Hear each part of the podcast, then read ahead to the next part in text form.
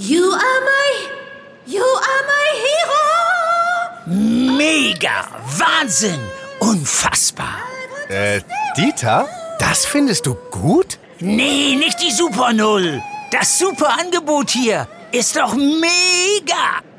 Das Xiaomi 11 Lite 5G New Edition ab nur einem Euro von Mobilcom Debitel. Mega smart mit gratis Handstaubsauger. Jetzt sichern auf freenetdigital.de. Viele haben ja schon davon gehört, dass vor allem auch die Wildbienen vom Aussterben bedroht sind.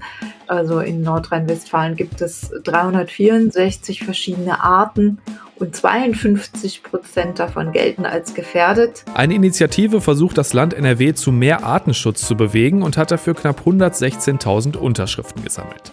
Jetzt muss sich die schwarz-gelbe Landesregierung damit beschäftigen. Was die Forderungen sind und was die Initiative bewirken könnte, da sprechen wir jetzt drüber hier im Aufwacher. Rheinische Post Aufwacher. News aus NRW und dem Rest der Welt. Mit Benjamin Meyer am 15. Oktober 2021. Hallo zusammen. Theoretisch kann man ja jeden Tag für oder gegen irgendwas unterschreiben. Ich kriege online quasi täglich Initiativen oder Petitionen vorgeschlagen, an denen man sich beteiligen kann. Und oft hört man von den Projekten dann auch nie wieder was. Wenn aber wirklich genug Unterschriften zusammenkommen, dann kann sowas wirklich was bewirken. Und das könnte man jetzt bei uns in NRW bald beim Thema Naturschutz und Artenvielfalt sehen. Die Initiative Artenvielfalt NRW hat 116.000 Unterschriften gesammelt, fast doppelt so viele, wie sie gebraucht hätten, um im NRW-Landtag angehört zu werden. Und das muss jetzt in den nächsten drei Monaten passieren. Meine Kollegin Kirsten Bialdiger ist Chefkorrespondentin für Landespolitik bei der Rheinischen Post und deshalb voll im Thema. Hallo Kirsten. Hallo. Kirsten, fangen wir mal ganz vorne an. Das ist ja eine Initiative von unter anderem mehreren Umweltverbänden in NRW. Was sind denn deren Hauptforderungen? Also womit konfrontieren die jetzt die NRW-Landesregierung? Ja, die äh, machen sich stark für den Schutz der Artenvielfalt. Also viele haben ja schon davon gehört, dass vor allem auch die Wildbienen vom Aussterben bedroht sind. Also in Nordrhein-Westfalen gibt es 364 verschiedene Arten und 52 Prozent davon gelten als gefährdet. Und das ist deshalb so dramatisch, weil diese Wildbienen häufig auf bestimmte Blüten und Blumen spezialisiert sind und auch Obst Arten, sodass nur eine bestimmte Art von Biene dann in Frage kommt, um bestimmte Obstblüten oder andere Pflanzen zu bestäuben. Und wenn diese dann aussterben, dann ähm, stirbt damit auch eine bestimmte Frucht möglicherweise aus und mit den entsprechenden Folgen für unsere Ernährung. Also Bienen auf jeden Fall als ganz wichtiges Thema. Äh, was steht denn sonst noch auf der Agenda? Das fängt an bei, dass Flussauen geschützt werden sollen, dass der Flächenfraß, also der tägliche Flächenverbrauch zurückgeführt werden soll, dass es Maßnahmen geben soll zum Schutz der Tiere in den Städten, konkret zum Beispiel, dass in der Bauordnung drin steht, dass bestimmte Glasflächen mit vogelabschreckenden Schatten beklebt werden, sodass die Vögel da nicht gegenfliegen oder auch Insekten. Das geht über Lichtverschmutzung, also Maßnahmen gegen die zunehmende Beleuchtung der Städte und teilweise auch kleinerer Städte in der Nacht, die dazu führt, dass beispielsweise Millionen von Insekten dann an diesen Lichtquellen auch zu Tode kommen. Also es, ist, es geht bis hin dazu, dass es Biotopverbünde geben muss, also nicht nur vereinzelte geschützte Bereiche, sondern dass es in Nordrhein-Westfalen einen zusammenhängenden Biotopverbund geben soll, was ja einen riesigen Unterschied macht für diese Arten. Denn wenn sie alle auf bestimmte kleinere Flächen beschränkt sind, kann man sich ja vorstellen, dass die Überlebenschancen ähm, niedriger sind, als wenn es wirklich einen übergangslosen großen Bereich gibt, in dem die Arten geschützt sind. Dass der Landtag sich jetzt damit beschäftigen muss, das ist ja wahrscheinlich schon ein ziemlicher Erfolg für die Initiative. Aber bringt das denn wirklich was? Also was können die dadurch jetzt erreichen? Ja, zumindest haben sie es ja auch schon mal geschafft, die Aufmerksamkeit noch mal stärker auf das Thema zu lenken. Wir reden, glaube ich, immer noch mehr über den Klimawandel. Also die Experten streiten sich, was für das Überleben der Menschheit wichtiger ist. Und es kommen nicht wenige zu dem Ergebnis, dass der Schwund der Arten zurzeit eine noch größere Bedrohung für die Menschen darstellt. Und diese Volksinitiative hat es jetzt ja geschafft, binnen kurzer Zeit 116.000 Unterschriften zu sammeln. Viel, viel mehr, als sie bräuchten. Und das zeigt ja auch schon mal, dass das Thema in der Bevölkerung eine feste Verankerung hat und auch ein Bewusstsein da ist. Und Politiker wollen ja wiedergewählt werden, bekanntlich, sodass, wenn sich so eine Initiative gründet, die Politiker vielleicht dann auch sehen, ja, also es gibt dafür ein Bewusstsein bei den Wählern und äh, sich da eher auf bestimmte Forderungen einlassen, als wenn das abstrakt bleibt und dass es im Landtag besprochen wird und sie dort ihre Forderungen eben auch zu Gehör bringen können, ist ein riesengroßer basisdemokratischer Erfolg. In NRW wird gerade ein Landesnaturschutzgesetz erarbeitet und dazu werden ja auch Experten angehört und die haben sich jetzt auch zu den Forderungen der Initiative geäußert. Ähm, wie schätzen die denn die aktuelle Lage und diese Forderungen ein? Ja, das war ganz interessant. Ich habe mich vor allem auch äh, konzentriert heute auf die Stellungnahmen der Wissenschaftler und die waren übereinstimmend der Meinung, dass wirklich mehr getan werden muss für die Artenvielfalt und einige von ihnen ein Professor Butschardt aus Münster, ein Umweltökologe, ging sehr scharf auch mit, mit der Landesregierung ins Gericht und sagte beispielsweise beim, beim Flächenverbrauch seien Rückschritte zu verzeichnen. Das sei äh, unverständlich, weil die wissenschaftlichen Erkenntnisse alle da seien und es sei sehr wichtig, dass der Flächenverbrauch gerade in Nordrhein-Westfalen, das ja sehr stark besiedelt ist, gestoppt wird.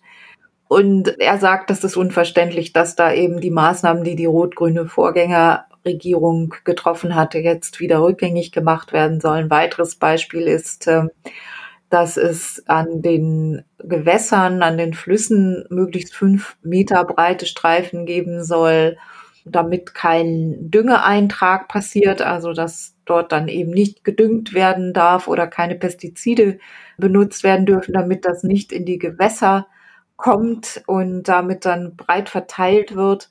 Auch da sagt er, das sind auch alles Erkenntnisse, die wir längst haben. Und warum dreht die Landesregierung das wieder zurück oder will das zurückdrehen? Also da war die Meinung schon ganz klar. Es gab dann auch noch eine Stellungnahme des Leibniz-Instituts zum Thema Raumplanung, und die haben auch gesagt, also der Flächenverbrauch muss gedrosselt werden. Das ist ganz, ganz wichtig, um den Lebensraum für viele Arten zu erhalten. Also da gab es, gab es schon viel Kritik von der Seite der Wissenschaftler.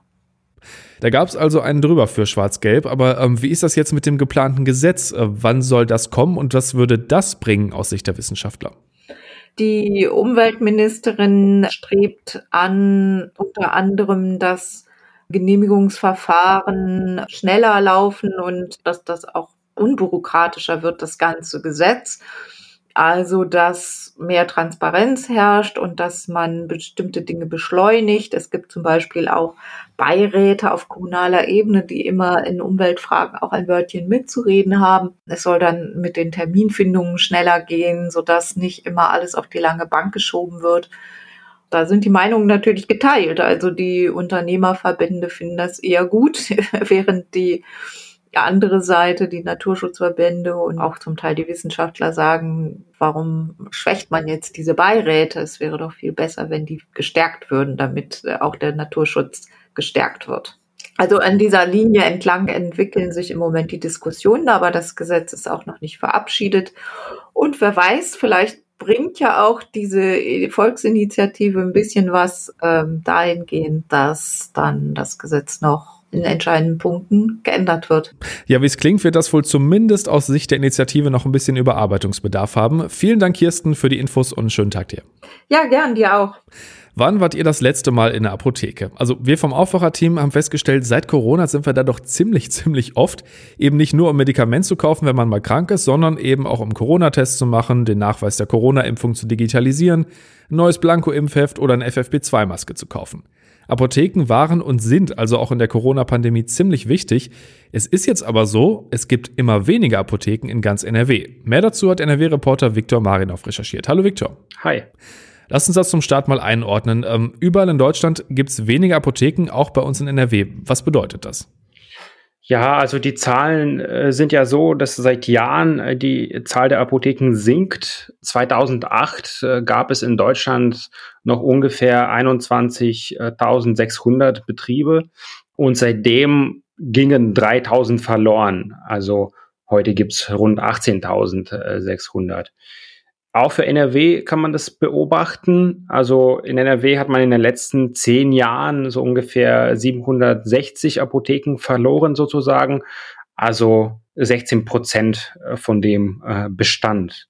Das heißt, nicht nur in Deutschland, sondern auch in NRW sinkt einfach die Zahl und das ist ein Trend, der jetzt nicht seit ein paar Jährchen geht, sondern schon über ein Jahrzehnt. Aber man kann ja schon sagen, die Menschen brauchen Apotheken. Ich habe jetzt eine 50 Meter von meiner Wohnung entfernt, finde ich schon ziemlich praktisch, obwohl ich jetzt noch nicht in dem Alter bin, dass ich da ja jede Woche auf der Matte stehe. Woran liegt das denn, dass es immer weniger werden? Genau, das habe ich mich ja auch gefragt und dann habe ich mit der Apothekerkammer gesprochen, Nordrhein, deren Chef, der Stefan Derix, äh, das ist der Geschäftsführer, er sagt, es ist eigentlich ganz einfach, der Kostendruck hat sich einfach erhöht. Also Apotheker werden ja preisunabhängig bezahlt. Das heißt, es kommt nicht darauf an, wie viel Euro jetzt eine Verpackung kostet im Vergleich zu anderen. Aber, äh, sagt Herr Derix, äh, da hat sich dieser Preis eben nicht entwickelt in den Jahren, so wie die Inflation sich entwickelt hat, so wie die Lebenshaltungskosten gestiegen sind oder die Kosten fürs Personal. Und er meint, das ist ja eigentlich eine ganz einfache betriebswirtschaftliche Rechnung. Die Kosten steigen immer mehr, aber die Einnahmen bleiben gleich und es lohnt sich einfach immer weniger, eine Apotheke zu haben. Und dann wird es ja wahrscheinlich auch so sein wie bei den Ärzten, oder? Also, dass es einen Unterschied zwischen Großstadt und Land gibt. Also, dass der Apothekernachwuchs jetzt nicht unbedingt aufs Land zieht, ne? Das dachte ich auch, dass es vor allem ein Problem auf dem Land ist, aber das ist nicht ganz so einfach. Also erstens äh, sind die Zahlen in NRW so, dass das Problem sowohl in den Städten besteht als auch äh, auf dem Land. Das heißt, nicht nur die Dörfer verlieren ihre Apotheken, sondern eben auch die Großstädte. Allerdings ist es ja so, dass es auf dem Land einfach eher auffällt. Äh, wenn jetzt hier in Düsseldorf, äh, wo ich wohne, eine Apotheke schließt, da ist die nächste einfach 100 Meter weiter. Wenn in einer kleinen Stadt eine Apotheke schließt oder in einem Dorf, ähm, kann es, sind es vielleicht 20, 30 Kilometer und da ist es ja eine andere Geschichte. Das passt ja auch zu dem Gespräch, das du noch geführt hast. Du hast nämlich mit einem jungen Apotheker in Blankenheim gesprochen. Da gibt es mittlerweile tatsächlich nur noch eine einzige Apotheke für 8000 Menschen. Das ist schon eine ziemliche Verantwortung, oder? Ja, das glaube ich auch auf jeden Fall. Also der Apotheker heißt Jan-Philipp Kors, äh, der hat die letzte Apotheke in Blankenheim und ich habe ihm genau auch diese Frage gestellt. Ist das denn nicht eine riesige Verantwortung? Und er hat gesagt, ja, ist es, aber man wird ja Apotheker, weil man die Verantwortung will und man übernimmt ja ein Geschäft, weil man die Verantwortung will. Also das macht ihm sozusagen nichts aus, äh, auch wenn es natürlich schwierig ist, da Urlaub zu planen. Und er hat gesagt, da muss man schon sehr genau planen, damit auch alles passt. Man kann nicht einfach die Apotheke dicht machen für eine Woche. Work-Life-Balance, langer Urlaub ist da eher nicht drin, ne? Also mit Jan-Philipp Kors habe ich darüber jetzt nicht genau gesprochen, aber die Apothekerkammer sagt zum Beispiel, dass das schon auch ähm, ein Grund ist, warum immer mehr Apotheken dicht machen. Äh, dass junge Menschen eben weniger gern als vielleicht vor 30, 40 Jahren ein Geschäft übernehmen, weil sie eben ähm, die Freizeit eher im Einklang mit dem Beruf bringen wollen und der Job einfach nicht alles ist. Blankenheim ist jetzt eben nicht Düsseldorf oder Köln. Ähm, wie empfindet der Jan-Philipp Kors das denn? Ich glaube, der findet das ganz gut. Also der kommt aus der Eifel. Ähm, insofern kennt er die Region, er kennt die Menschen. Auch mit ihm habe ich über dieses Thema äh, gesprochen. Ist es ein Problem auf dem Land, äh, wenn es weniger Apotheken gibt? Da sagt er auch ganz klar, ja, natürlich ist es ein Problem, aber man muss halt einfach schauen, dass alles passt, wenn jemand eine Apotheke übernimmt. Und derjenige, der unbedingt in Köln leben will, den kann man auch einfach nicht mit der, also selbst mit der schönsten Apotheke kann man ihn nicht überzeugen, in die Eifel zu ziehen, wenn er keine Lust auf die Region hat. Es gibt immer weniger Apotheken in NRW und in ganz Deutschland und darüber haben wir mit NRW-Reporter Viktor Marinov gesprochen. Vielen Dank. Danke dir. Und das könnte heute noch spannend werden. In Münster geht es ab heute um die Neuaufstellung von CDU und CSU beim dreitägigen Deutschlandtag der Jungen Union. Das ist das erste große öffentliche Treffen von CDU-CSU nach der Wahlniederlage und genau die soll da auch aufgearbeitet werden. Mit dabei sind unter anderem auch Armin Laschet, Jens Spahn und Friedrich Merz. Markus Söder von der CSU hat seine Teilnahme wieder abgesagt und dafür gab es dann auch direkt Kritik von Junge Union-Chef Tillmann Kuban. Und kurz vom Wochenende haben wir auch wieder unseren Kulturtipp für euch von Kulturredakteur Lothar Schröder. In der kommenden Woche startet die Frankfurter Buchmesse, das ist die weltgrößte Büchershow, wenn auch in einem etwas kleineren Format mit 1700 Ausstellern aus gut 70 Ländern. Und die Besucher dürfen diesmal an drei Tagen dabei sein. Allerdings muss man sich online anmelden und natürlich gilt die 2G-Regel. Wir geben ein paar Geheimtipps in unserem Kulturtipp, wo man Autorinnen und Autoren, vor allem die Prominenten, sehen kann, wo man essen gehen kann und was sich außerdem in Frankfurt für einen Tagestrip noch zu besuchen lohnt. Nicht dabei, aber alle reden über seinen neuen Roman ist Jonathan Franzen, der mit Crossroads den ersten Teil einer großen Trilogie vorlegt. Allein der erste Teil ist über 800 Seiten stark. Und für alle, die das Buch noch nicht haben, möchte ich zumindest als Leseanreiz den ersten wirklich tollen, grandiosen Satz aus dem Buch vorlesen.